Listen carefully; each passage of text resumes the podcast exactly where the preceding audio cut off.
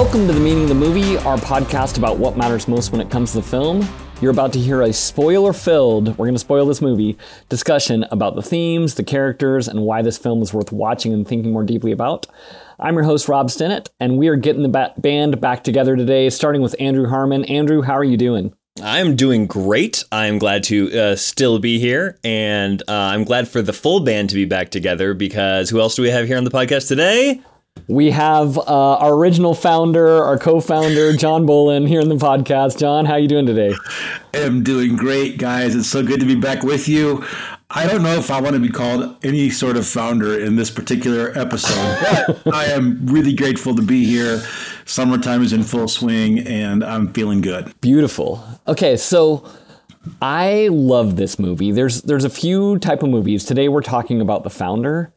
And there's movies that you like that everyone likes, right? Like, you may like The Godfather, and it's like, okay, that doesn't tell us much about you. You may like Back to the Future, one of the movies that I like, and it's like, okay, that's fine. That's like saying your favorite band is The Beatles. Like, it doesn't say much about you. But when people say, like, what is a movie that you love that I may not have seen or think deeply about?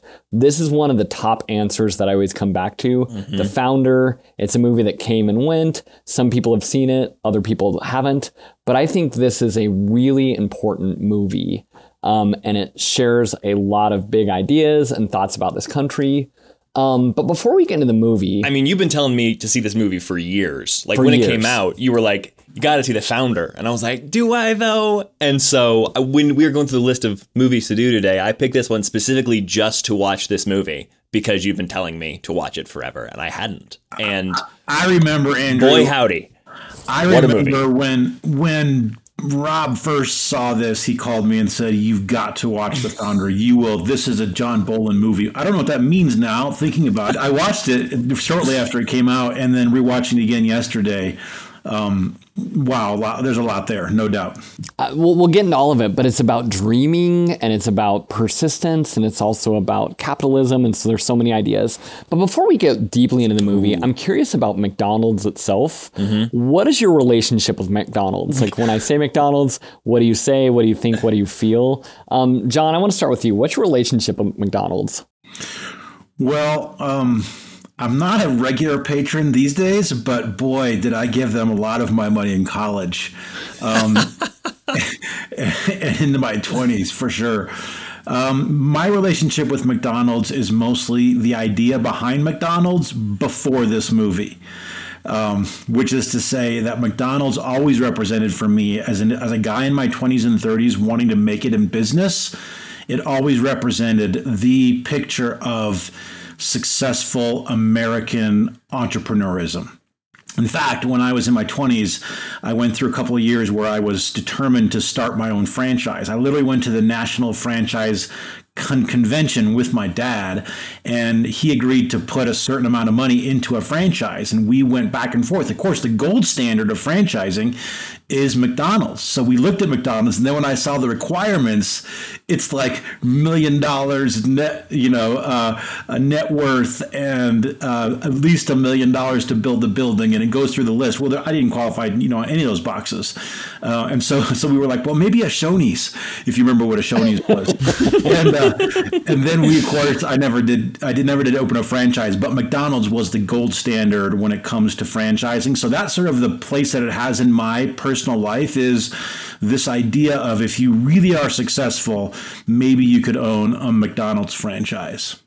Yeah, I think that's, that's an important place to start, because I think now the reputation for McDonald's is like, oh, it's it's fast food, it's unhealth, it's all those sort mm-hmm. of things. But when I was a kid, what I can tell you is, like, kids who had their birthday parties at McDonald's were bougie as heck. It was like, oh, you're a fancy kid, because, like, this may tell how poor of a family I came from, I don't know, but, like, I just looked at kids who, I that was like driving a Tesla to me when I was a kid. If you had your birthday at McDonald's, it was like Ronald McDonald came out and sang you a song, and Grimace let you color things on his back, and, like, I don't know, it was just like this incredible birthday experience. Grimace let you do what? You, we, we're not going to just blow by that part. I, I had a special relationship. with Grimace. What, what McDonald's did you go to? Yeah, I don't know if this was the average American's experience with McDonald's, my friend. The Hamburglar would say weird things to me, like, I don't know, like... My oh point my is, going to McDonald's was like so cool, and then it was the place I loved to eat when I was a kid. Yeah. Getting a Happy Meal was mm-hmm. the coolest thing. You wanted a toy every summer, like totally. Do you remember they, back when they used to do like they would have the movie themed like actual glasses? You could get like the the I think it, it might have been Back to the Future. It had like a McDonald's glass collection. You would you would buy certain food, and then you would get the the Back to the Future collector, like collect all four of the glasses or whatever. Remember that? I had a Return of the Jedi, like Jabba the Hutt glass that we had in our kitchen forever. And it was, the, you went to everyone's house and it was like, you opened up their glass drawer and it was like McDonald's glasses, like inside. Yep. So it was like such a baked in piece of American culture. Did any of you ever work at a McDonald's? Never. I never did. Did you? Yeah. It was my first job in high school. Whoa. Yeah.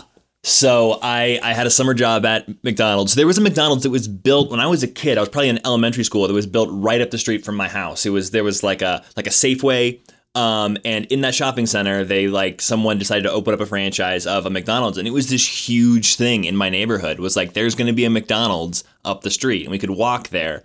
And they really leveraged the like fifties-ness of it, and so there was like a jukebox in this one. And it was like, I, I remember when it opened, like, again, it was like the place to be. It was so cool. When I was in middle school, my friends and I would like stop by McDonald's and get like a fry on our way home from middle school. Like it was it was like part of the community. Yeah. yeah. And then I my my first job was there. I, I worked at a McDonald's for probably five months over the summer, uh, right before my senior year of high school. Uh, so, yeah, wild, you know.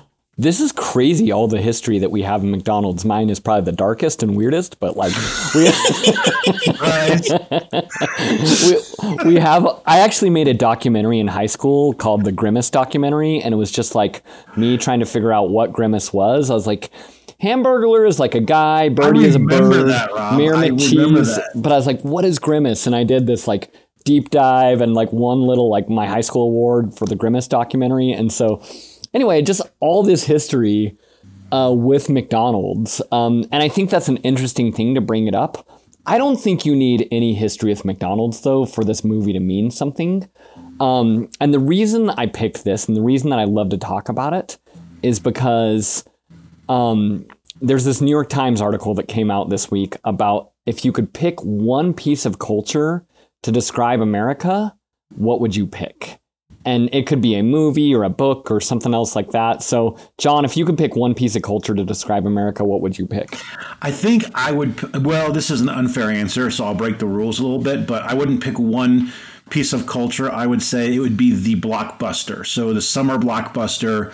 To me, that like even in the times that I've traveled overseas, that whenever I see a a billboard overseas for an American blockbuster film, it just, it's obvious. It screams America. I feel like the world knows America by our blockbusters. Yeah. I mean, it's all the good and bad, the of um, of the best about America and the worst about America. I feel like are sort of encapsulated in that summer blockbuster, the the the the action, adventure, maybe the excessive violence, but also like the the the the craft and the action and the excitement and the Hollywood and then also the capitalism and et cetera, et cetera. So I, I think my my answer would be the category of summer blockbuster to me is America when you look at our culture.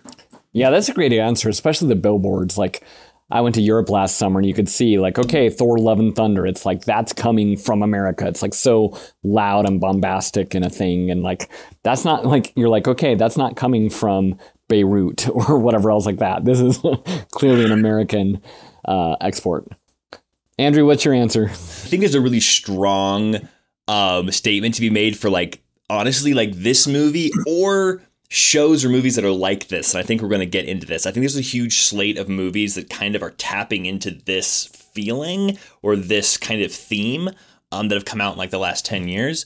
But if I'm thinking about something that like re- represents like the feeling of pop culture in America, I think the Star Wars franchise does that because it is at this point in life, I think it is this piece of media that people have insane nostalgia for. It's a piece of media that it talks about like dreaming and family and legacy, which are all super American things. And then people attach their own identity to it when you start talking about like the Star Wars fan base. And then new people come along and create new Star Wars content that doesn't align with people's identity, and people get mad about it and say this isn't Star Wars, and then you have certain fans fighting other fans, and it it's turns into this weird toxic thing that is supposed to be beautiful and awesome. So I think there's this weird almost pop culture allegory for America itself when you look at how people relate to Star Wars and um, all the things that are in that. It might not be super America-ish because internationally people love Star Wars too, but uh, I think I think there's an interesting sort of analog there. That's interesting. Um, that Star Wars, a galaxy far, far away, is the most American thing. Like, um, but I think uh, but it's I, sort of like a meta level, right? Yeah. No, I can see it. Well, my answer is The Founder. Um, Clearly, or you would not have asked this question on this podcast. And I'll probably like keep hitting on this theme throughout the episode as we talk about most meaningful scene and different ideas. Andrew called me out, I think right before we recorded, like, hey, you said ten episodes ago that Vengeance was your answer. Um, I did. Now, granted, we recorded Vengeance ten episodes ago. I think we only released Vengeance like three episodes ago. We kept that one in the can for a long time. It, it was in the can for a long time. And I think Vengeance captures... Uh, did you see Vengeance, John? Um, I, I didn't. It, it's worth checking out. It captures kind of the discourse in America of like how every...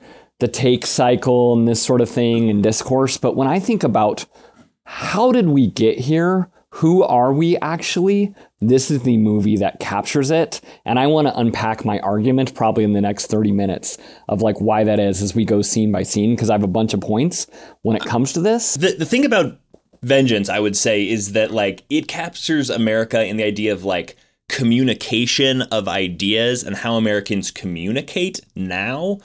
Whereas The Founder is this much grander, like the heart and soul of a of Americans and what we want and what that becomes. Absolutely. And so let's dig into it. How did you guys feel watching this movie? Andrew, you had never seen it before. So just mm. kind of, I want to get your first take, first impression. Like, how did you feel? What did you think watching this movie? Man, this movie is such a like clean, straightforward movie. Like it starts off with Michael Keaton looking right down the barrel at you, basically delivering the theme of this movie. Yes. Like this is what this movie is going to be about.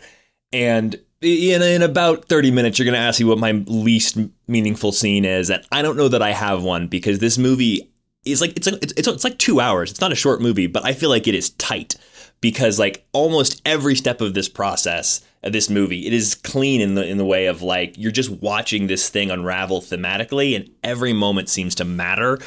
Um, so I was, I was enthralled by this movie in a, in a way of like being partially disgusted, partially seeing myself in actually a lot of the characters. Uh, I'd be watching a scene and I'd be like, oh, I'm this guy. And then I'd be in another scene and I'd be like, oh, nope, I'm this guy in this scene, right? Um, or knowing, oh, I've met that person. I've done business with that person. I sat across a table from that person. Um, it, it was it was this really somewhat um, disgusted is not the right word, but somewhat uncomfortable mirror of people around me as I'm as I'm watching it. And then not knowing how I felt about rooting for certain characters, which I don't always feel. Most movies make you feel good about rooting for the protagonist, and this one didn't. So it was kind of uncomfortable while being very uh, introspective, I think.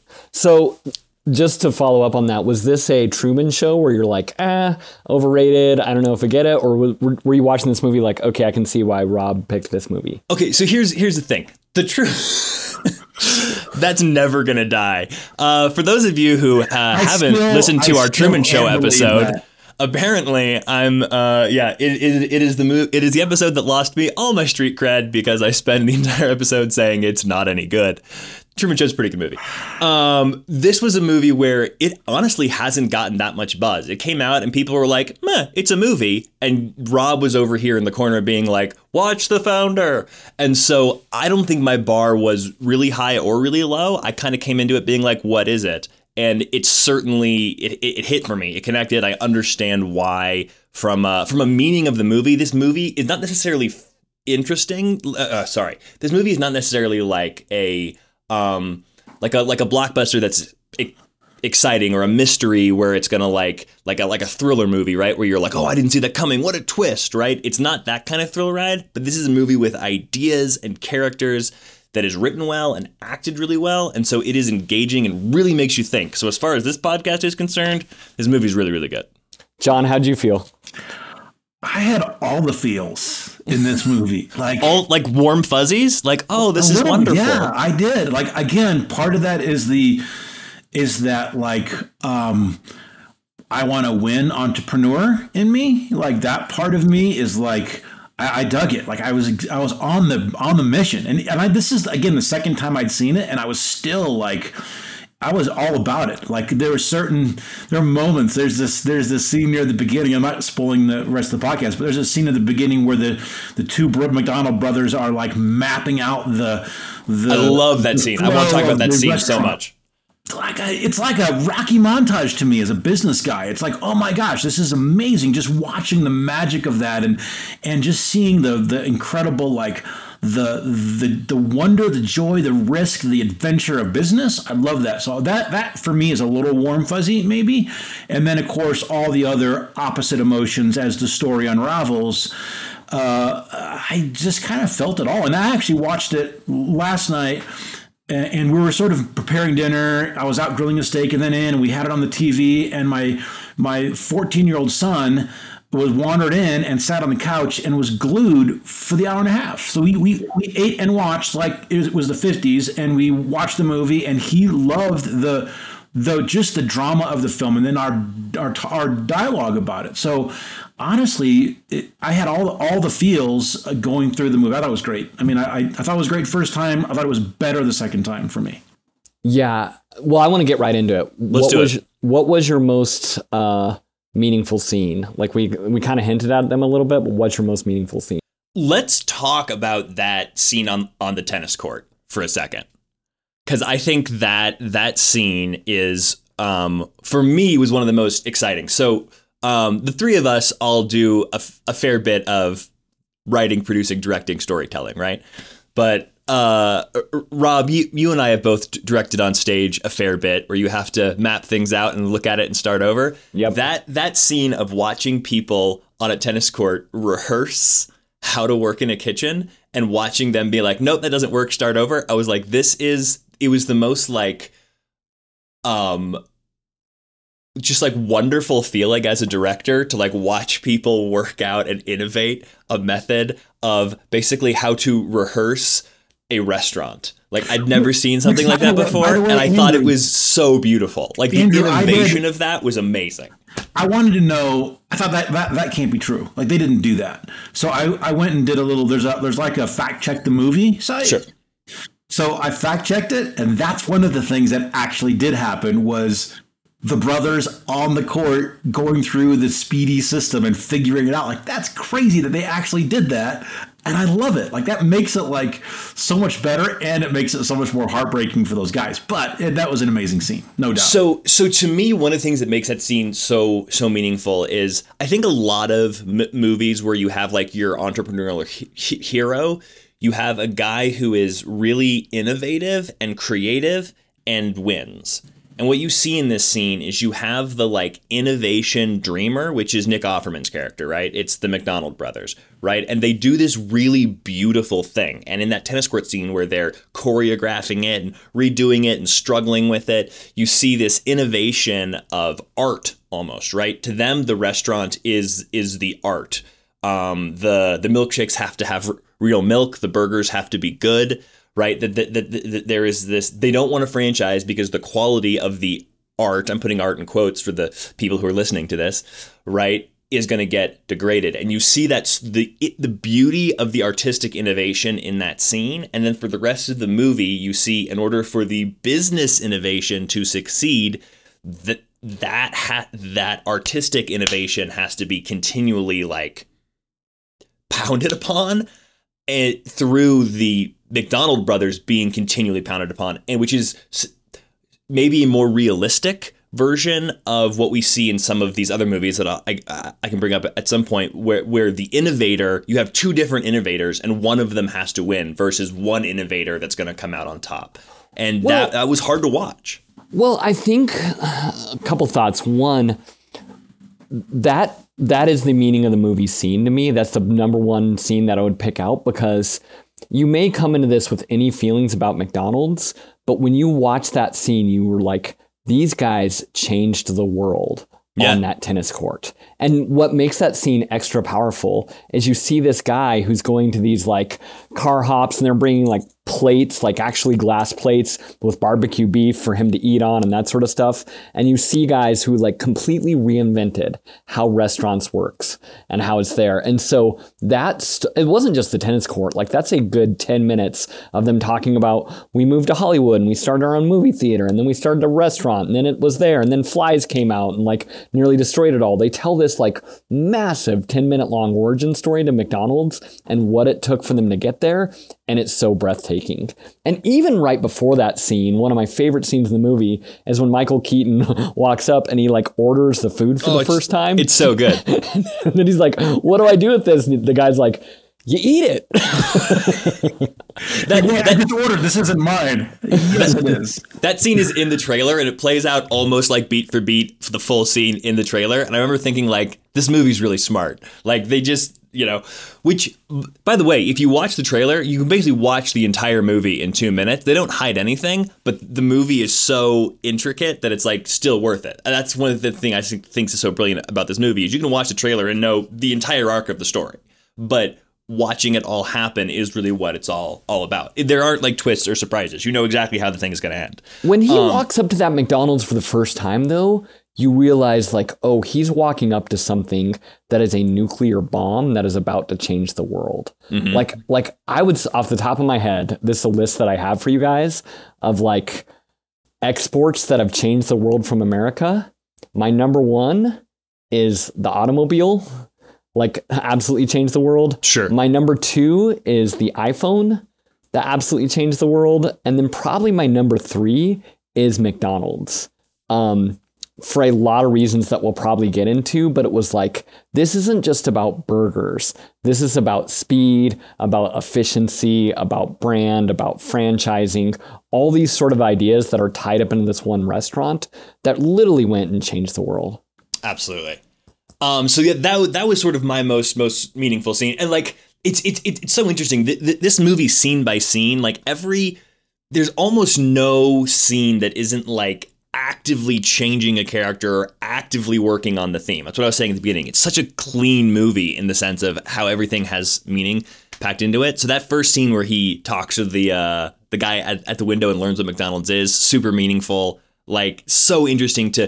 The thing that I thought was so interesting was to sit there and have him watch a guy be blown away by the concept of fast food, because it's so obvious to us now, right? The I, the idea of eating eating out of a wrapper, throwing everything in the bag, throwing it out, right? Like that that's not revolutionary at all. That's the way fast food works. And so to watch someone be blown away by the revolutionariness of a super old idea, to me, right, was like so, so well created and acted and paced to like, yeah, I I've, I don't know that I've ever experienced that before in a movie, of watching a really commonplace idea that has taken over the world, that is very much set, watching someone realize it as revolutionary. It was, that was a really interesting moment for me.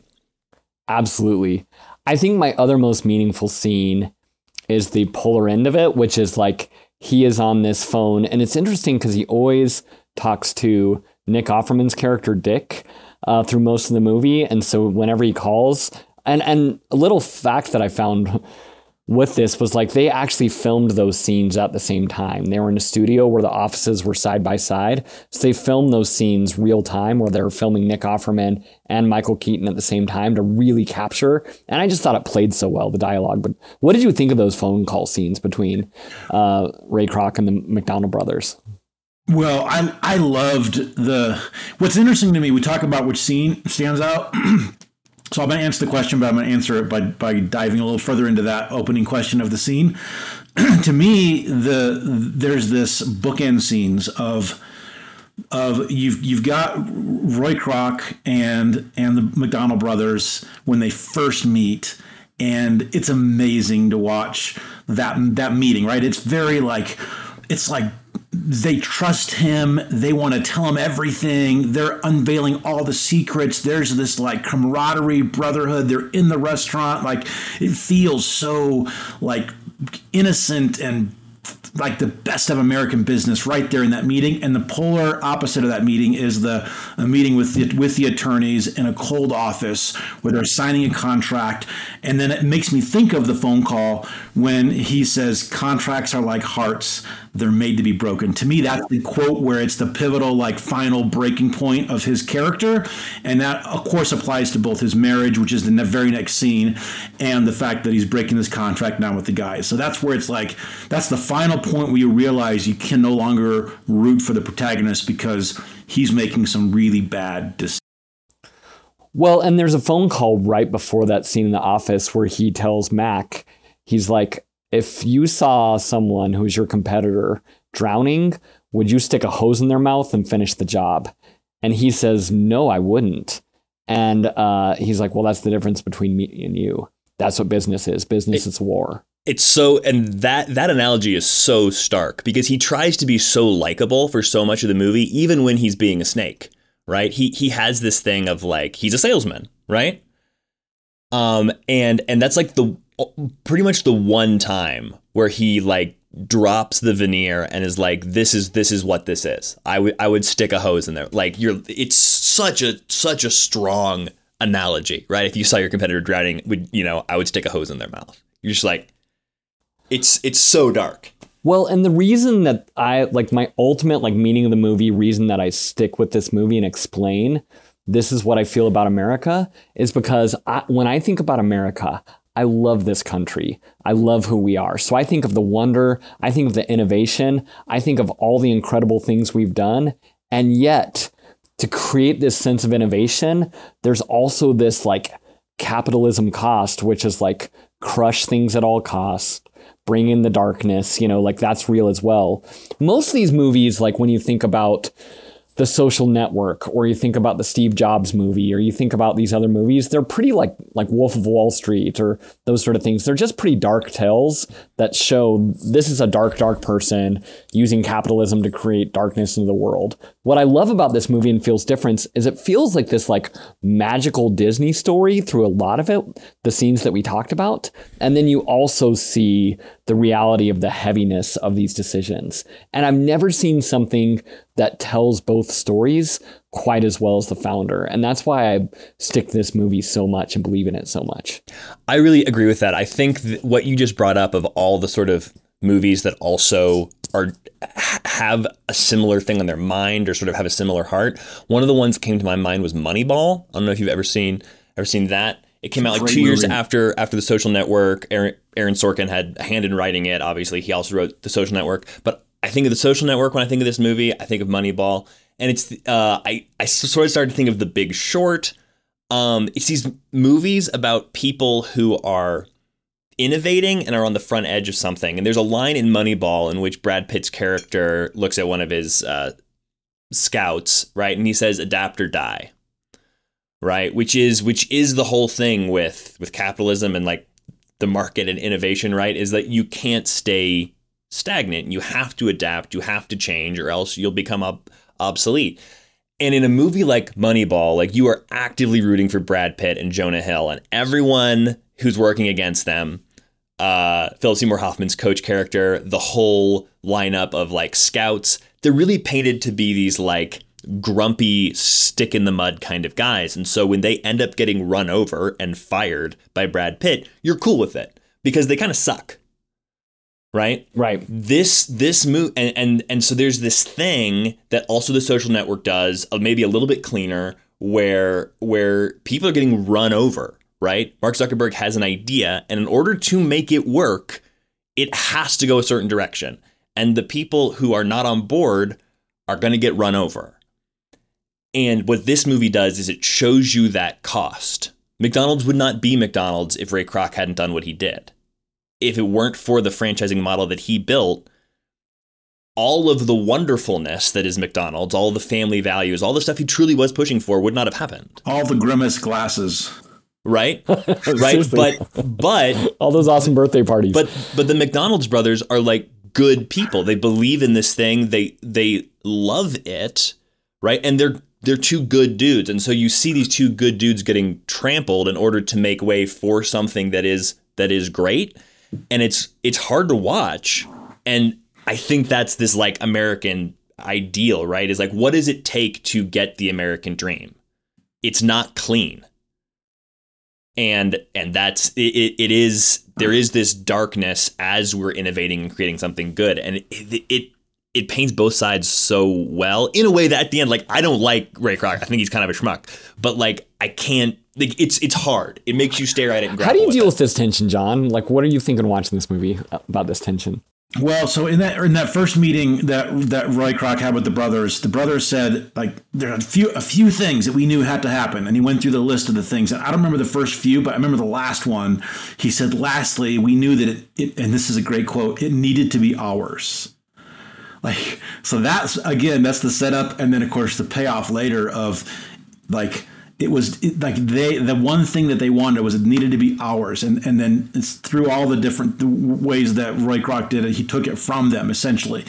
Um, now, to be fair, at the end of the day, they made a choice to sell. So that was clearly their choice. And the truth is, what the movie doesn't cover is after this film, the brothers went on and started a motel chain, and which no one's ever heard of. It's not a, it's not a big motel chain, but they started a motel. So they were like, you know what? We don't want to deal with him, and we don't want to, and we think this is a good exit, and we're happy. happy with the payoff, and we're going to move on. In fact, interviews later of the brothers, they, they were like, we don't have any regrets. Like, it's fine. We're like, good for him. Oh, go do your thing. The one thing they regretted was the hiding of the first McDonald's and the name of McDonald's, as if it was just made up from thin air. Those are the things that they that really bothered them later in, in the story after the movie. But um, so uh, I, I I don't know. What was the question again, Rob? On that? No, my brain is like, I lost my train of thought. Well, let me highlight this. The reason we love Ray Kroc, and one, Michael oh, yeah, Keaton. Yeah, yeah. We we haven't talked about Michael Keaton enough, who I've he's one of the actors who I think has had such an interesting career, who was really high and then kind of crashed. And this one is one of the movies that brought him back. And I it think was this, Birdman, right? Birdman, Birdman, Birdman won then Best he did Picture. Spotlight. And then he did this a couple years after that. Yeah, like, it, and for me, this is his best performance in any movie he's ever. He's so good in this. Like, this was the part. This is his magnum opus. This is like all the Michael Keaton charm and smarminess. And he's just every single scene. He is solid gold. It so, really um, is that perfect me, marriage of role and actor. I remember where I wanted to go with that. Rob. Yeah, go for, go for it, John. So, so I think about. Thank you for that. For giving my rabbit trail. But thinking about Michael Keaton and his performance here as Ray Kroc, what I loved about it and was hard for me about it was I again, like Andrew mentioned at the beginning, seeing yourself in the mirror in this. Uh, I, I don't think I saw myself as any of the characters except Michael Keaton, unfortunately, which was which was really good and hard at the same time. But like like when he was um, the excitement of watching the franchise grow, the excitement of watching the business grow, the scrappiness of figuring out how to get a loan, even dealing with, you know, the the the the idea of turning this into a real estate play instead of a franchise. All that was like, ah, that's amazing. And I kept hoping that the the entrepreneur would re, would would make the right choice. Would, you know, I wanted him to stay with his wife and honor the guys. Like that's that's what I wanted. Like that's what I was hoping for. But you know that just doesn't happen. And so so then it was like just the stark reality of what is all too often the case in business is that it's like there's this great amazing, like, cover of Forbes magazine side that feels so amazing, and American capitalism and entrepreneurism and all that. Like, that's, I do love that spirit of America.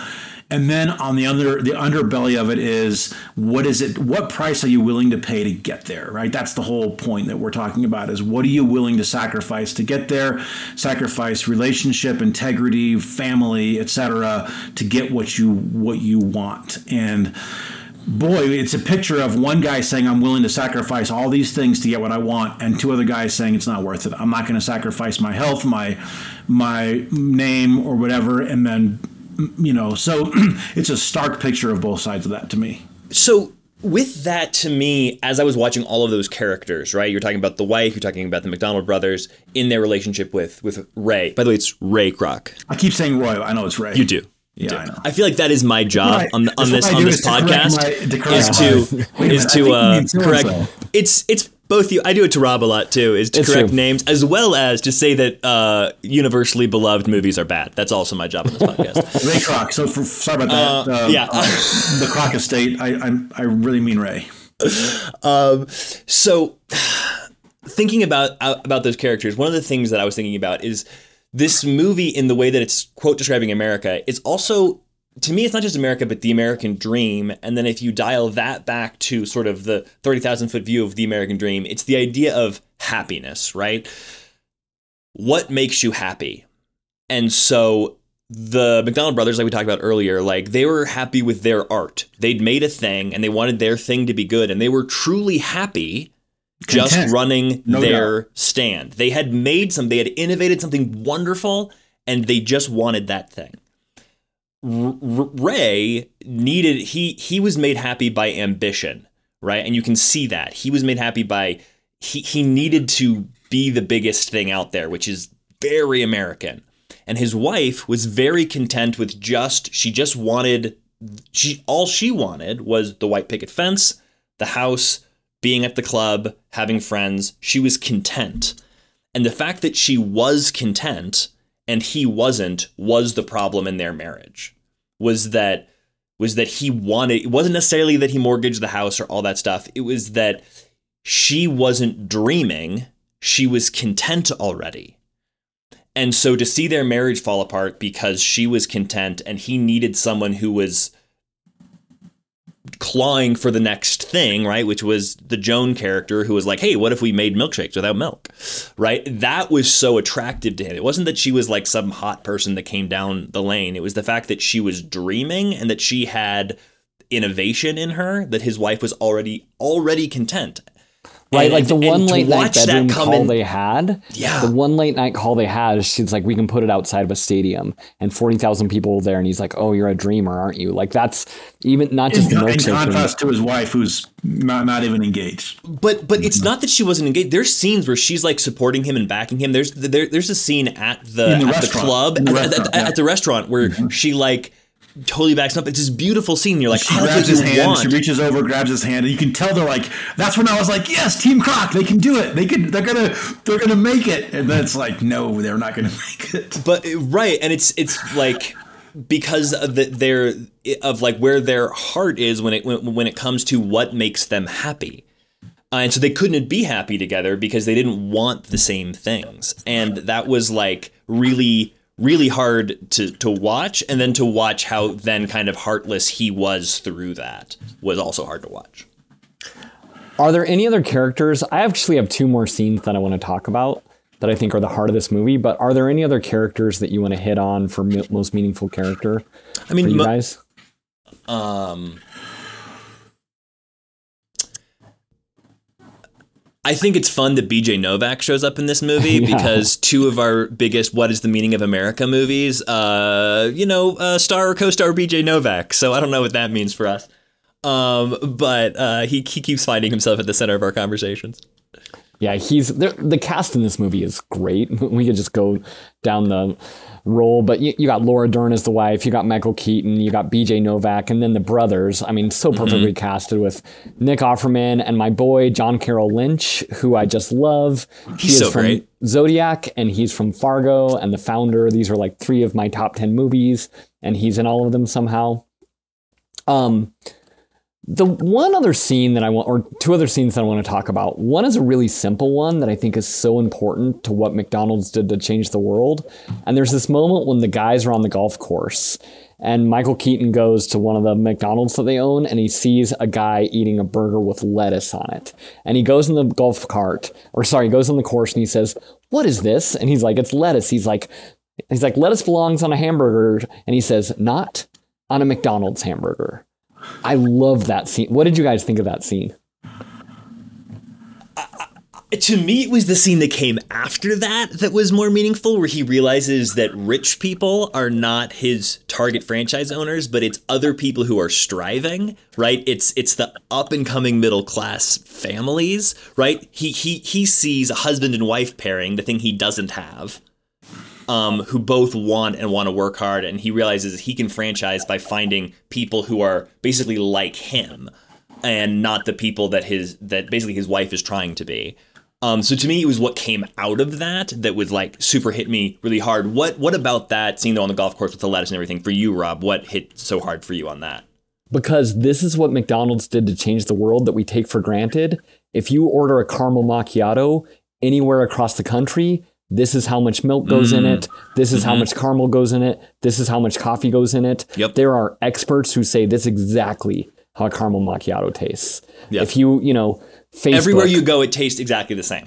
Right. Yeah, I, I thought the same thing. That was a great scene when they, they showed that one of the franchisees that had was adding fried chicken was one of those yes. golf guys. He's like, you don't like, and that and that is obviously one of the reasons you root for him is what he's creating this incredible system of quality control, which is which is what the guys wanted. By the way, it's what the Kroc brothers wanted was quality control across the whole thing, and he fought for that in continuity, consistency, and quality control, but. Even even at the end of the movie, he, they're like, you know, with the whole name situation, you may get to that, Rob, here in the podcast, but the whole idea of the name McDonald's, like, why didn't you just go do it yourself? And he's like, nobody wants to go and buy, because he could have, because he had the, he got the vision sitting in that initial meeting. He got it. He saw the picture. He saw the picture of what this was and the speedy system and why it mattered. And he even fought for quality control, but he believed it could be done. The brothers didn't believe it could be franchised. And he said, yeah, I think it can be franchised. So fighting for it with those guys in the golf course was amazing because, yes, it shows now what every franchise fights for is exactly what he did in that scene. But you have to, but what the, what the movie goes on to show is that you have to, there is still sacrifice within that. Right. So, yeah, he fought for no lettuce on the burger, but then he also made the milkless milkshake, which was heresy to Nick Offerman. Right. And, and right? even in that so, same scene, he's like, what's next? Frozen fries, Frozen which, is, which is what every McDonald's uses now. Right. Um, but I think we take it for granted, kind of what you said before, Andrew, of like, oh, I took for granted, like.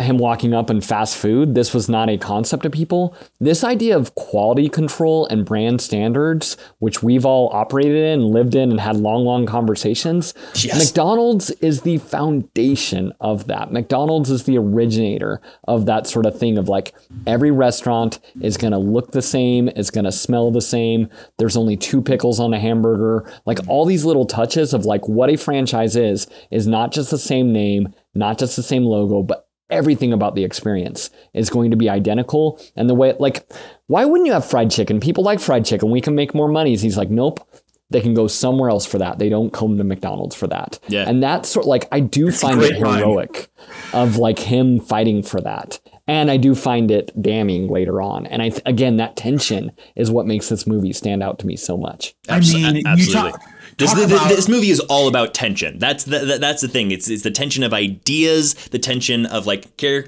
characters, but it's like there's so much gray area in like all of them, right? Like of you want Nick Offerman's character to see the vision, right? You love who he is as a person, but you need him to see Ray's vision, and you need Ray to be like, hey, uh, have some humanity. one hundred percent. Um, yes. Like even right. like goes to the hospital, and again, you're like, and that's what they do so well. The writers here in this is like, who's the who is the writer of this, by the way? I think it's Robert Siegel who wrote like The Wrestler and a few other. Yep, the same right. guy that no, wrote, right wrote The Wrestler. Yes. Good, good job, I just Rob. Love the way that he takes you. Like, he gets you right there, and then he pulls the rug out. And he gets you right there and pulls the rug out. Like, he goes to the hospital. He's going to visit him. And like, oh, he's got a heart again. Maybe he's actually got a heart there. And then he hands him the card with the blank check. And he's just going to do business. Like, it's always about business. It's like you you you love him because the quality standards. And then you, you then you see where it's a demise. Like, that the tension in his character, that value change, Andrew, we talk a lot about. Like, he's so great at doing that. Every scene pushes the story forward,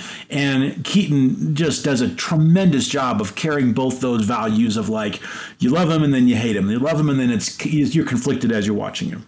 And the reason I think this is the movie that explains America is, like, you look at all the people who have changed the world as far as, like, entrepreneurs, Mark Zuckerberg, Jeff Bezos, Elon Musk, Andrew Carnegie, Thomas Edison. You go down the line of, like, the roster that America has of people who have changed the world compared to every country on earth of, like, what modern living is, it comes from this little piece of land for some reason. And I think what this movie shows is the high value that they have of, like, innovation and the ruthlessness. And it's kind of like it's chicken and egg. Like, you can't get one without the other. And I think that's the core argument that this movie makes. Yeah, absolutely. Absolutely. The other thing that I think is really interesting is to, like, it puts you in the perspective of Ray Kroc most of the time and occasionally the McDonald's brothers, right? But there's a bunch of other characters. And I think because you're seeing both sides there, you we, we sort of have this omniscient perspective of, like, the gray area, and he is a hero and a villain, right? But I think one of the characters that actually for me in my life that I would say I related the, the, the most to in this movie was was actually the uh, Fred Turner, who was, like, the fry cook who eventually became, like, the next C E O, right? Right? And and to him, Ray Kroc is amazing, right? Because he all he sees, I imagine, right, is he's just there. He started as as a fry cook. He adopted the same ideals as Ray. He wants the burgers to be good. He wants standards to be great.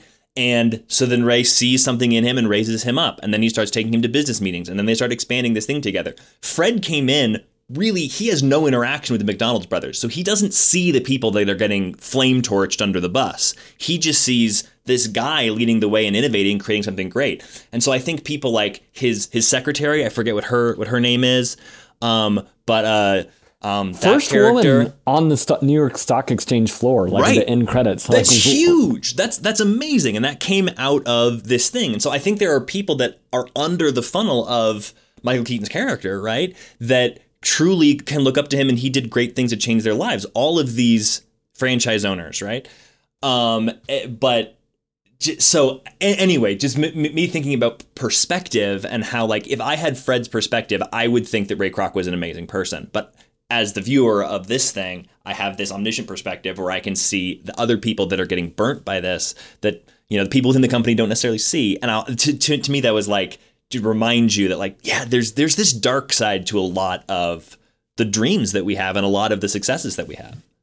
One other scene that I think is so important in this movie is just a little throwaway one where Michael Keaton goes, he drives all around, and then he he sees every church or sorry, every oh. town has something. They have a church, yep, and or a, a steeple and a flag, a steeple and a flag. Yeah, and the other a, thing he it's a church and a courthouse, so it's a yeah, cross and a flag, a cross and a flag. Uh huh. Thank you. Church and a courthouse. And he's like, yep. Every town needs a McDonald's. And what he recognizes is not just the need for a place, but for an icon. Mm-hmm. Like, he recognizes the power of that M. He re- he's the one who sees the power of the golden arches, because it's not just McDonald's, right? It's not just the name. This idea of golden arches, like, this is a place open seven days a week where everyone is welcome and you can come. And just that that iconography that we kind of take for granted. Again, companies spend hundreds of millions of dollars, billions of dollars to get their icons right, to get their logos right, all this sort of stuff that we just consume so much we don't think about. On my web browser right now, I have a bunch of different windows open. There's a YouTube icon, there's a Facebook icon, there's a Zoom mm-hmm. icon. And it's just like all these sort of things. McDonald's is ground zero for that, I would argue. Mm. Yeah, no, that I, I, I, that's really true. I mean, that McDonald's that went up in my neighborhood when I was a kid, I remember when I, I knew that they were going to build it, I remember going to my mom and saying, I want to go watch when they install the giant tower with the M on top of it, because I want to see how they build that. Because that, like, driving down the highway in America, right? Every time you're, you know, you go buy an eggs or whatever, like, you see, like, you know, the giant post in the air with the giant M on top. And as, like, a seven-year-old or whatever. Yeah, yeah, as, like, a seven-year-old, I was like, I... I want to know how that is built because it's it was so iconic in my brain. I hadn't I haven't thought about this in twenty years. Um, and and I remember my mom being like, yeah, they're, they're probably going to get like a crane and put it up. It's not that big of a deal. But to my seven-year-old brain, the installation of the Golden Arches was going to be like a moment for our neighborhood. Like I, I, I felt that as a little kid. There's a quote in the movie where the Ray Kroc says McDonald's can be the new American church. So that was shortly after that sequence of of, uh, of shots. Now that wasn't an actual uh, Ray Kroc quote, uh, but it was it was written by Siegel's wife. Actually, she came up with that idea, and he's like, "I love it," and so he put it in the script as McDonald's can be that. But it's a great. It does paint the picture of where where things were going, and that idea of the American flag, the American church, and McDonald's. It's what a picture of kind of the the full scope of at least what America has been for sure. Well, you know, another thing that's just kind of like hinted at, but that McDonald's did really change is like, remember the earlier scenes where there's like jukeboxes and there are kids outside smoking and making out with each other and that sort of thing? McDonald's made a core fundamental decision of like, we're going to market at children. And so they would like, they built play places. They built mm-hmm. Ronald McDonald, like all these sort of things that Ray Kroc bought, brought to it, which is like, hey, we're going to aim at children and that is our audience and families. And that's who we're pulling into the doors. Well, yeah, M- McDonald's right. is family was like something that he, he, he, he said in there, which is honestly beautiful to create a spot where like families can go and everything. Like it's not a bad dream. That's not a corrupt, no. weird, gross thing. It's actually well, a very beautiful thing. There's that scene at the beginning when he goes to visit, he drives across the country to visit the the first the first McDonald's, actual first McDonald's, and he sits on the chair on the bench with the family, and you mm-hmm. get that picture. And just before that, you saw all the teenagers and whatever else happening, and then they're all moved out, and the the the camera sort of montages from this is disappearing to now here's the families, and then there's this picture of Ray with this family, and he keeps looking over at the girl over and over again, and he must be thinking, oh, this is a whole different way to approach food is aiming towards the family. So, yeah, that's a great observation for sure. I think we're getting near the oh, least meaningful scene. Did you guys have a least meaningful scene? I didn't ask that question from before. Sometimes it's it's it's fun to jump in on, on on the least meaningful scene and be like, what was this doing here? But like, honestly, like I said at, at the beginning of this, I felt like each step of the way, this was like it was either showing us a different level of the like the slow backsliding slope into the eventual destruction of the McDonald's brothers or a building of Ray's character. Like, honestly, I felt like every scene and each character was in there just enough time. Like they they didn't throw extra scenes at Laura Dern just because she's Laura Dern. B J Novak came in just for the scenes that he was needed. Like everything to me felt like, I mean, it was like a two hour movie, but it, it all felt necessary and exactly the right length. It was it was pretty clean. And it's not a lot of movies that can pull that off. What about you, John? You got anything? No, I'm probably with Andrew on this one. Uh, at first, I was thinking, well, maybe the hotel scene early on, but then I'm like, nah, that was really meaningful because you see him sort of like at his worst, can't sell these machines, listening, I think it's Dale Carnegie on the old record. And then, of course, he uses that later in his like speech, his big speech when preparing for the one, I think he was going to have a meeting with, was it Reagan or something? What was yeah. that, that deal? So he's preparing and he's re he's rehashing the speech that he had in the hotel room when he was at his very lowest point. Um, but even even in, in that scene there, he's stealing someone else's stuff. That's his M O, right? That's the thing. Right? Like he's he's going to go make this big speech to, to, to Reagan and he's reading off of note cards what his speech is going to be. And it's literally the recording you heard him listening to at the beginning of the movie. one hundred percent, so he's he's yeah. he's found a way to, again, market other people's stuff to make it work for him, which is like gross and yet somehow admirable is the wrong word, but like impressive. It's it's American? This weird gray area. American, and I hate that, but uh, right. It's the weird. It's that weird tension. Okay, so we've talked all around it. Now's kind of your chance for a final argument of like, what is the meaning of this movie? What kind of sticks around to you? And maybe if like it may be something you haven't said before. Or maybe a different reason is like, why, if someone's listened to this podcast this long, why should they go out and watch The Founder? Like, why is this movie worth watching and thinking about? Um, anyone want to volunteer to go first? Yeah, so I think that this movie is a modern day Death of a Salesman. I was watching this movie. I don't know if you ever, if y'all have ever seen that uh, classic Arthur Miller play, which um, is maybe the most American play there is. Um, as as far as as far as uh, as far as Amer- American theater goes, uh, Arthur Miller's Death of a Salesman is, it's about capitalism. It's about the American dream. It's about uh, the family unit and the, you know, all of that. And I, I felt like as I was watching this, especially, you know, they open with these scenes of Ray Kroc going around as a traveling salesman with a, you know, milkshake maker in his trunk. And I was like, this feels like Willy Loman. Except as opposed to him never catching fire, he eventually does. But everything that Death of a Salesman does, and I don't know if our audience has ever seen this play, you should. If you ever see it, it's it's one of the best plays I think ever written. Agree. But it, you're watching, again, people discussing and working for and striving for and conflicting over what creates happiness. In Death of a Salesman, you've got Willy Loman's two kids who are both at odds with, what do I do with my life? Do I just go work on a ranch and enjoy myself?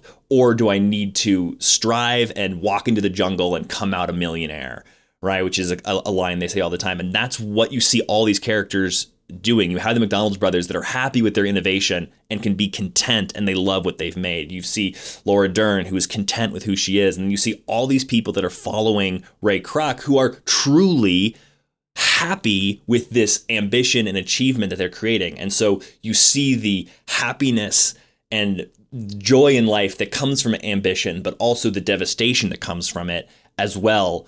And that one thing goes hand in hand with, an, with another. And I've seen very few stories paint it as um, non-judgmentally, I guess. You see both the good and the destruction at the same time, and they seem inevitably linked, sort of like Death of a Salesman, where you walk out of that not really knowing who you should feel good for. Um, and you, you know, it's similar to that play. This feels like a mirror to our walk through American life.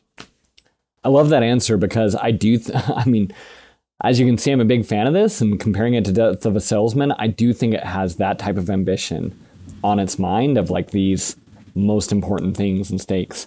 John, what do you think? What's the meaning of the movie?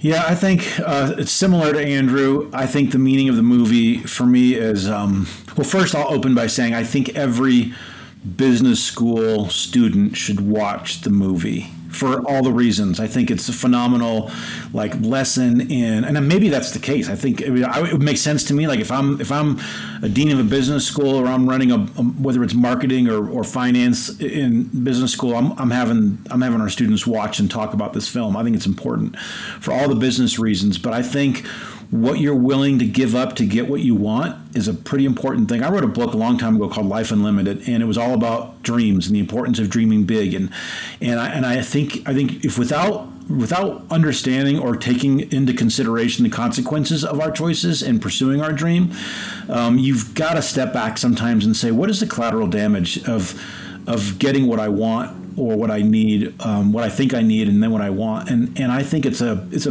I mean, it was sobering for me to watch this and sort of gut check myself in my own business endeavors to say, how do I live a life and pursue what what I what I'm what my dream is, and then not have collateral damage around me, my family, my friends, my name, et cetera.